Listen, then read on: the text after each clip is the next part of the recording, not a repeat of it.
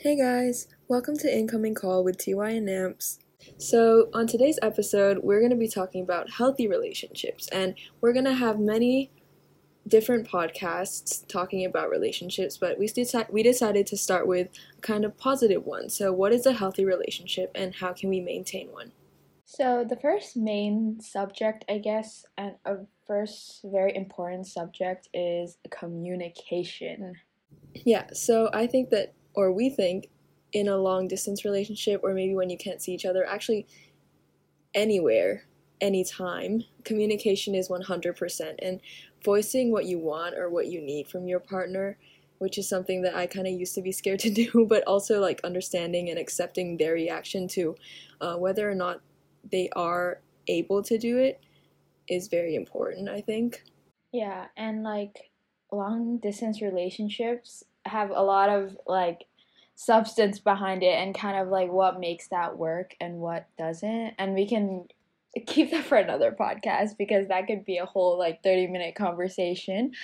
But I definitely agree with you, Namps. Like feeling guilty for telling them something or like feeling like you might feel guilty about feeling something that's why you can't tell them for example you feel guilty about wanting more attention. That's why you can't tell them but the fact is you feel what you feel and that guilt is already there whether you tell them or not. Like you can't change what you feel and telling them or not telling them like doesn't change what you feel. And by not telling them that actually makes shit worse. And if you're too scared to tell them anything because you're scared you're to lose them or you're scared you're to make them question you um that is maybe one reason but another reason is maybe you just kind of have it all in your head about being scared of saying something. Like it's just all in your head. If it's the first option like where you kind of are scared you're going to lose them if you tell them you should maybe question if you're with the right person because i guess if it was the right person you should feel comfortable telling them anything and be sure they won't react in a way that's like negative or scary and like not gaslight the fuck out of you.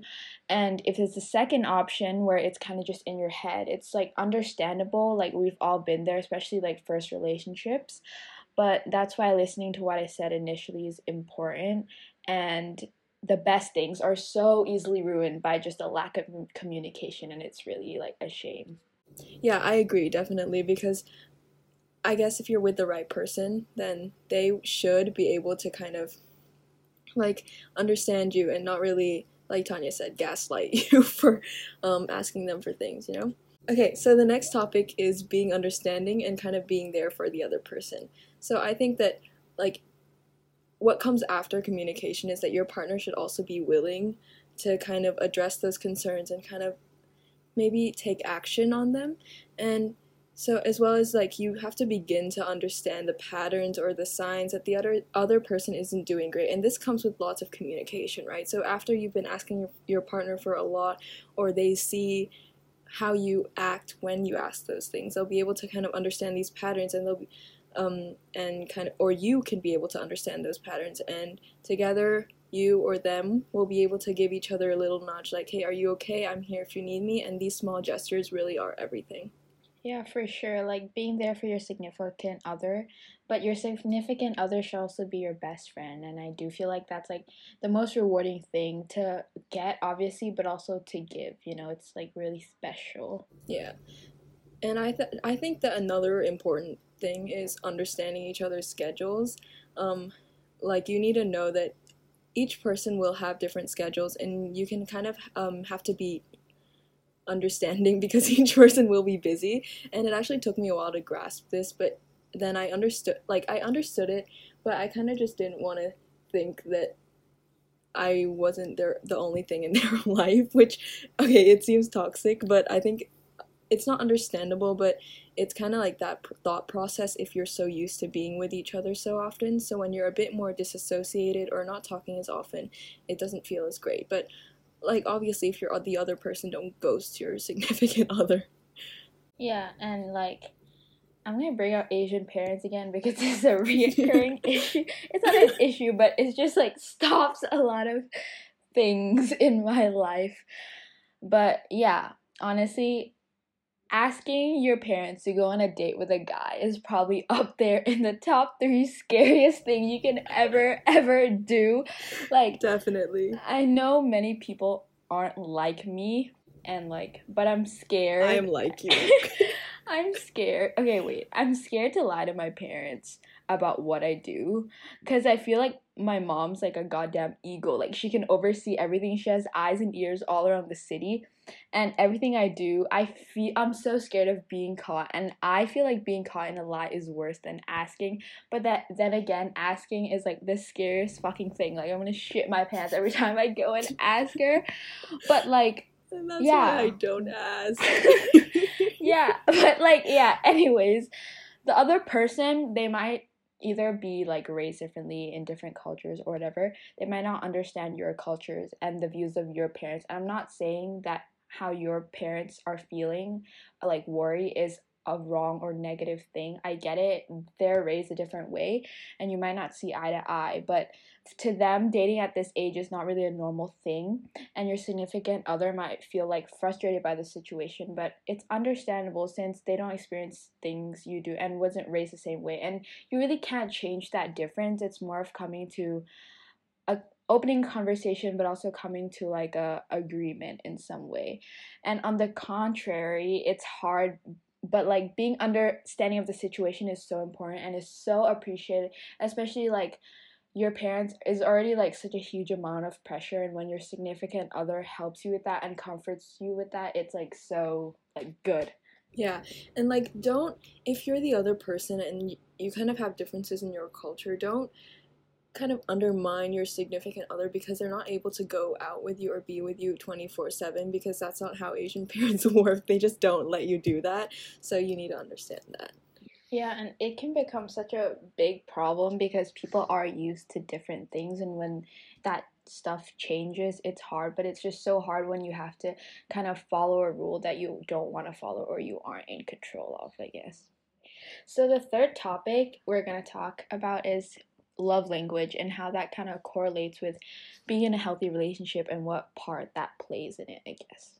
Okay, so I think that definitely understanding each other's love language and kind of acting on that when you're together is really important. So, say my love language is physical touch, then my significant other should like kind of know quote unquote know what to do and if his love language is quality time which it is well then i will spend time with him and kind of give all my attention to him and not um, not focus my attention on my phone for example but i think also knowing that you don't need to be talking the whole time you're together. Like there are moments of silence where you're kind of just appreciating their presence, and that's already good enough.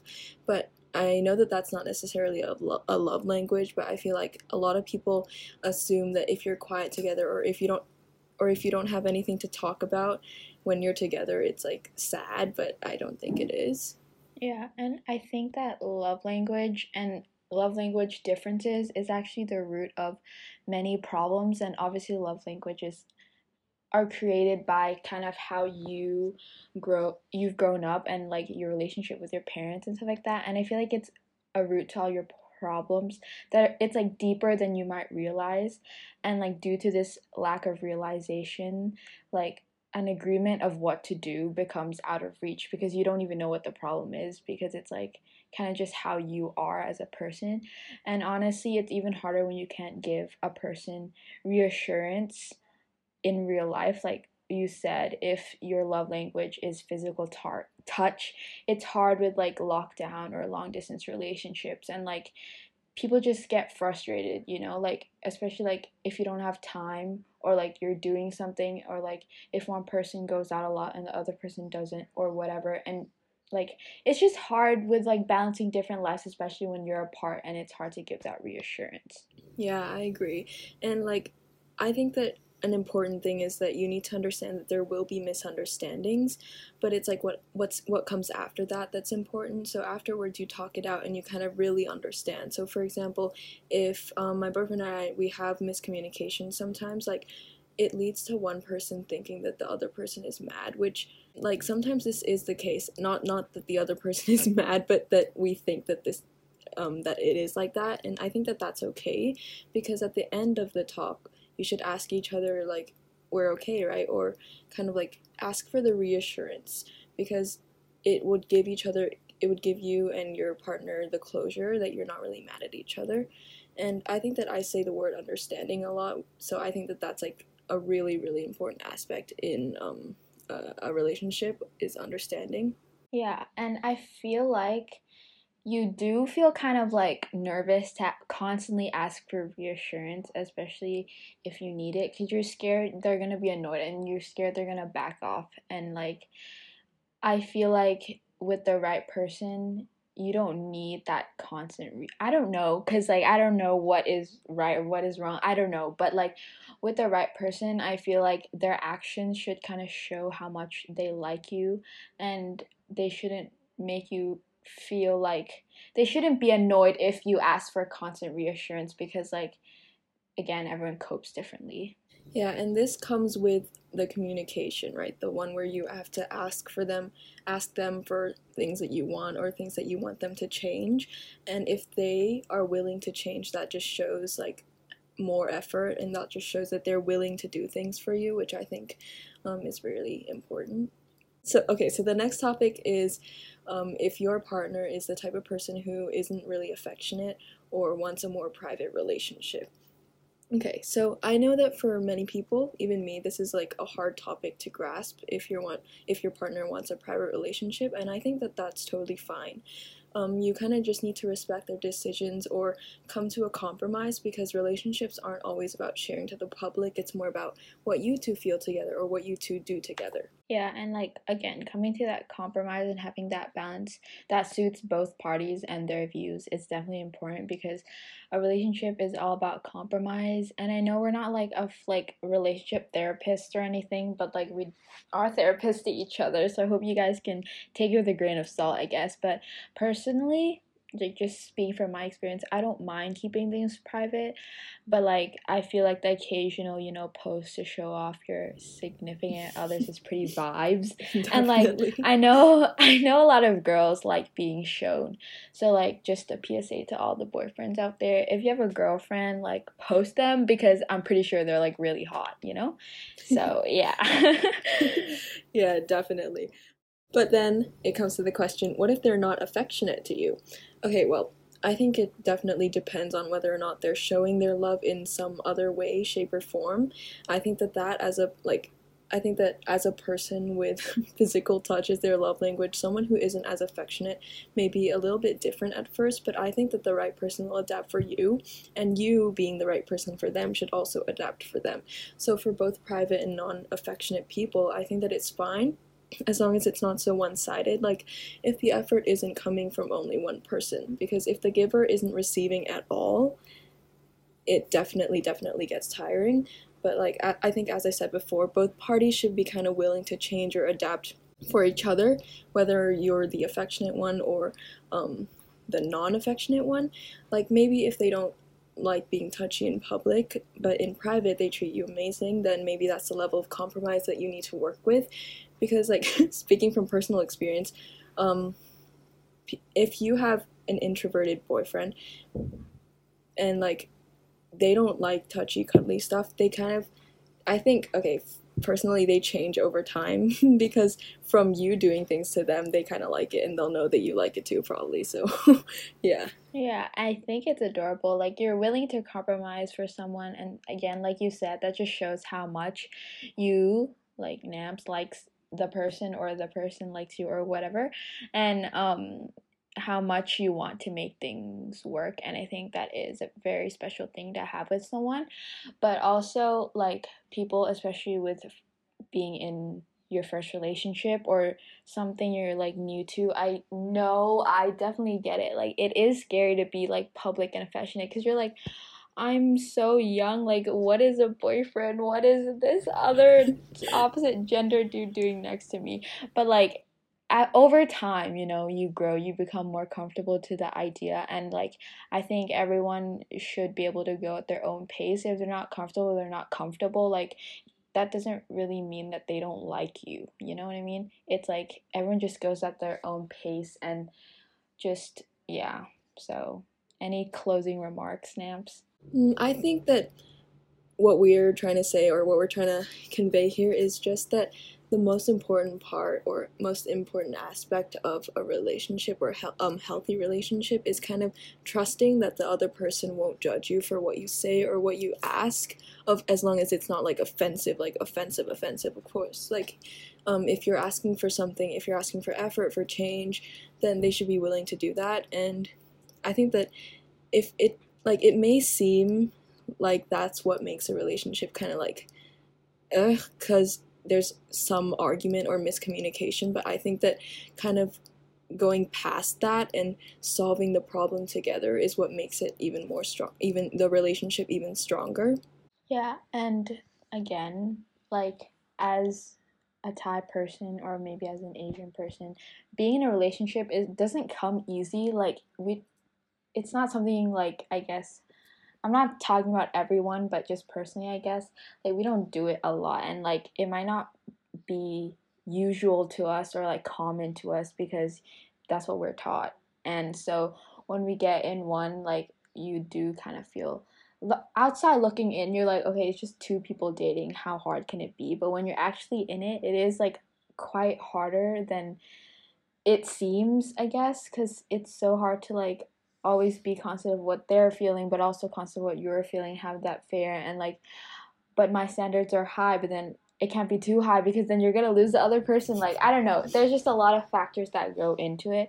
But I feel like if you have enough love for the other person, just take a step back and just realize that it's just two people that like each other very much and, you know, meeting in the middle, I guess, and not putting too much pressure on the other person to do well. But then again, set your standards. Don't let them treat you less than what you're worth. Sure. So, yeah, thank you guys so much for listening to our second ever episode. Um, keep watching or follow us, follow our Spotify for more episodes coming very soon. Just like these, we're gonna talk more about like relationship, body image, all that sort of stuff. Like, trust me, it'll be worth it. It will be your personal therapies. yeah we're gonna have lots of different topics and you can actually request them if you want if you want so yeah uh, follow along and